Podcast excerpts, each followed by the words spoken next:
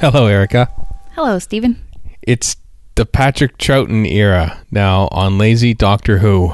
It begins. That feels kind of weird to watch a different Doctor after all this time, even though we did do the series one of the Eccleston series because you were doing that Verity at the time. But you know, But that was such a vast difference that it was like kind of like watching an entirely different show. This is like watching the same show with a different actor, which it's like that because it is that.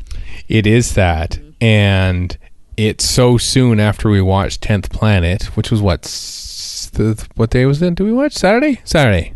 So what? How many days ago is that? Like Some. four days. four days. So three days less than it- it would be for the viewing public in 1966, because the Tenth Planet was the first story of, or the second story rather of um, season four, and all of a sudden, the very next week, there's a new Doctor. Crazy. Wow. Yeah. I can't even imagine how wild that must have been for the audience at the time. Just wow.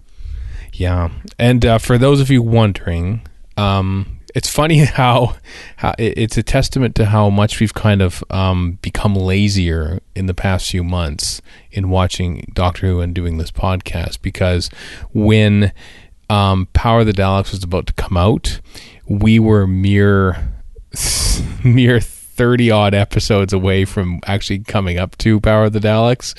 And we thought that perhaps us watching Power of the Daleks for this show would actually coincide with it coming out in the animated form in November. It's now August of the next year, and we're finally getting to it. Which, in a way, um, if we were going to be um, not watching at the same time, I'm kind of glad that we waited a while because it's it seems very familiar after having watched the animated version at least two or three times at the time. Well, I only watched it the one time that we went to see it in the theater. Yeah. So that was that was it for me. Um, but I, I am kind of glad that that we waited. Well, not waited, but that it just took us took us this long to get here.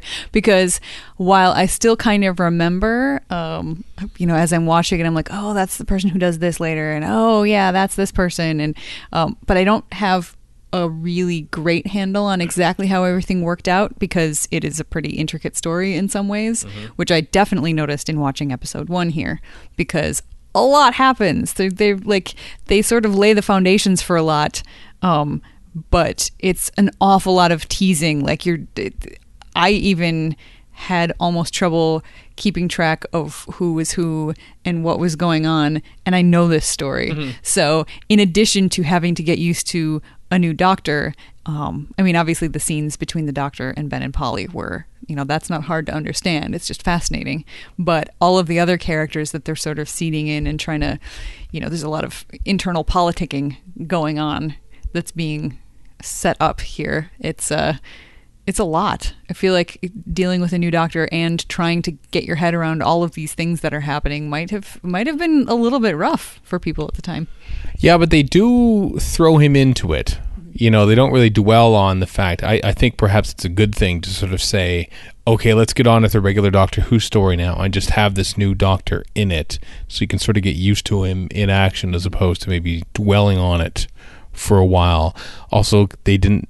This is their first time doing it, you know. And and in future years, they would sort of make regeneration a bigger thing uh, at the beginning of each um, of each era, and that first episode or two would sort of be spent with the doctor kind of convalescing a little bit and the story sort of happening around him. Here, he dusts himself off a bit after a few minutes in the TARDIS and sort of gets going with the regular story, and that's how it goes. Well, I mean, I I wasn't complaining about that because No. I, I do like the I do like the fact that you do get you know a regeneration adjustment as mm-hmm. opposed to regeneration convalescence here, but it's taking place pretty much at the same time as everything else. I just I mean knowing how the power of the Daleks works out and like having seen the whole thing, it's an amazing story and I would not change anything. But if I had just seen this one episode and this was it so far, I might be a little bit concerned about the amount of extra stuff they're throwing at us, just ignoring the regeneration stuff, the fact that this is a complicated first episode. There just there seems mm-hmm. to be a lot happening. But I do like that the doctor just gets into the action right away and I love that we have so much Ben and Polly and the doctor interacting. And I had thought at the end of the 10th planet that Ben and Polly entered and actually saw him change, but it doesn't sound like, based on the dialogue, that they actually got to see that happening. So that wasn't entirely clear at the end of the last part, which, you know, because we couldn't see it moving. Yep. So now, based on what Ben and Polly are saying, well, the doctor's the one that went in there, and you know they see he's wearing his clothes and and the ring and stuff. Although Ben's argument that uh, here's the ring that the doctor always wears. If you're the doctor, it should fit. He changed his entire size. His clothes don't fit anymore. Very clearly, it just that was that was a little. He's oh. wearing new clothes, and no one mentions that. By the way. Oh, is he? Yep. Okay, because well, we're watching the reconstruction. The yeah, the Telesnap Recon, yeah, on, available on disc two of the official DVD release. uh, which has a voiceover linking narration by Anneke Wills, um, which is very good.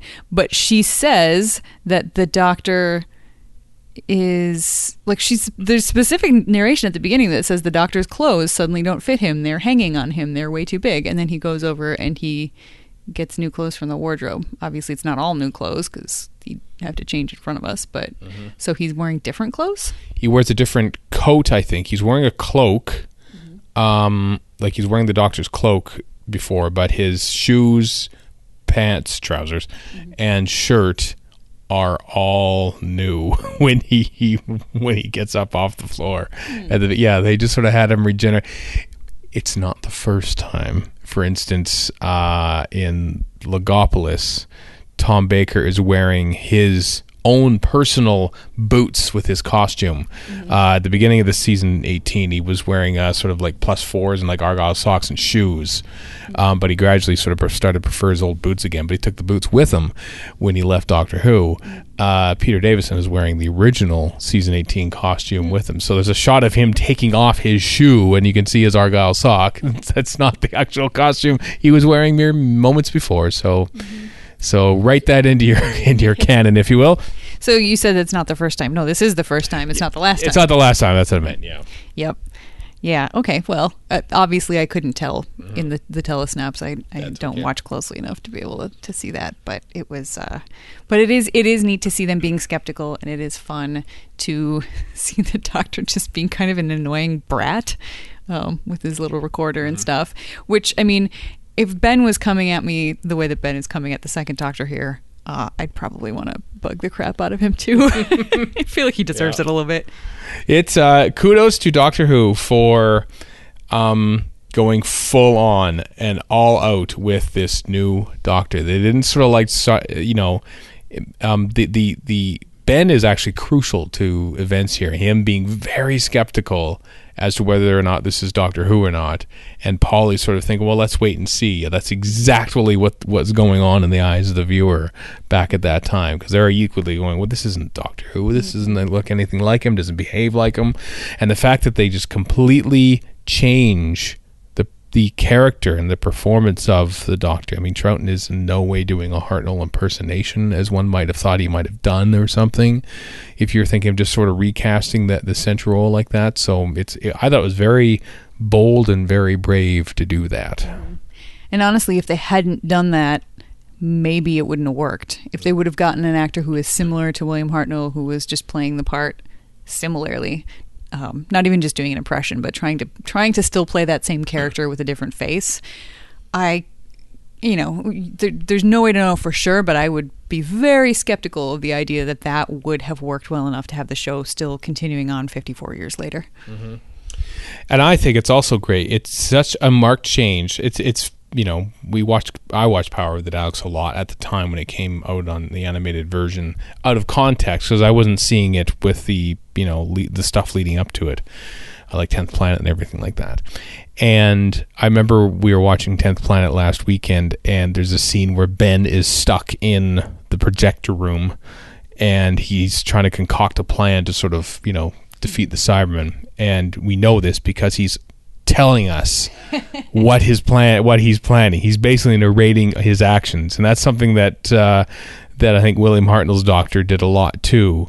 It's kind of like radio on TV in a way, but here Troughton is silent for so much of it, or he's just sort of like answering questions by blowing on his recorder. it's such a subtle performance, and it's it just makes everything just so more mysterious and slightly mischievous now thanks to this. And like it, it happens episode one. Does it like it does not fade. I mean Troughton himself sort of settles down over the the young, uh, next few weeks but the key the core performance of of of his doctor is there from from moment one.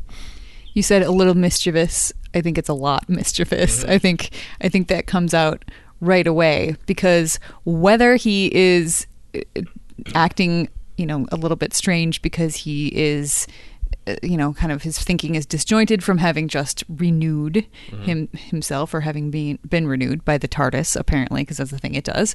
Um, whether it's that or or he's pretty much got it down and he's just sort of trying to trying to be mischievous because that's his new his new role. It it really comes off as being quite a scamp. he is a scamp mm-hmm. a, a hobo a cosmic hobo mm-hmm. if you will which is what sidney newman described what he wanted out of the second doctor because they're having issues.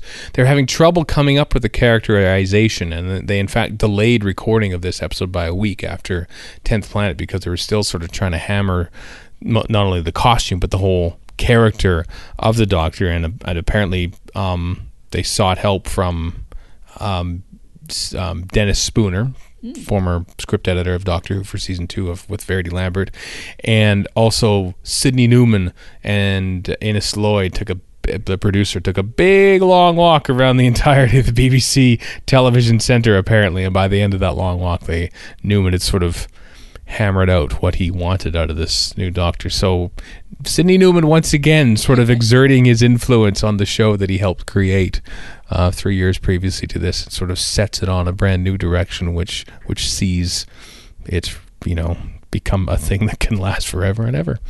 Wow. Thanks, Sidney Newman. yeah. Mm-hmm. there's a lot to do.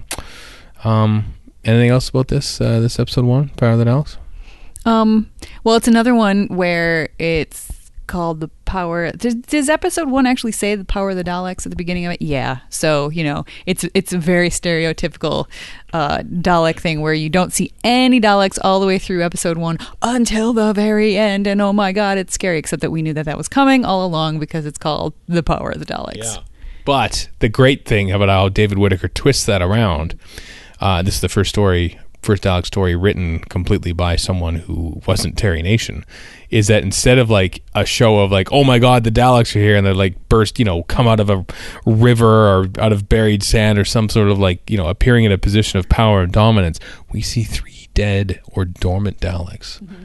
And or two or three and and the and what the scary thing is is that one isn't there anymore. Mm-hmm. It's the missing Dalek that's actually the scary thing. Why is it gone and where is it gone? And then you see the like internal mutants Yeah. Mm-hmm. scampering away on the floor, which is not a thing that we have have seen. You know, we saw part of a dead one um, in the very first Dalek story. Yeah. Um, that they then tossed a blanket over, but this is the first time we've actually seen one in motion. Although technically, you and I did not see it in motion because this is a uh, telesnap reconstruction. Mm-hmm. But I'm thankfully the telesnaps actually got a shot of it as it was scampering away, so at least get to see a little bit of what it looks like. Creepy. Yep. This is my favorite, um, possibly my favorite Dalek story of all time. So I'm glad to finally starting to watch it again. It it might be mine too.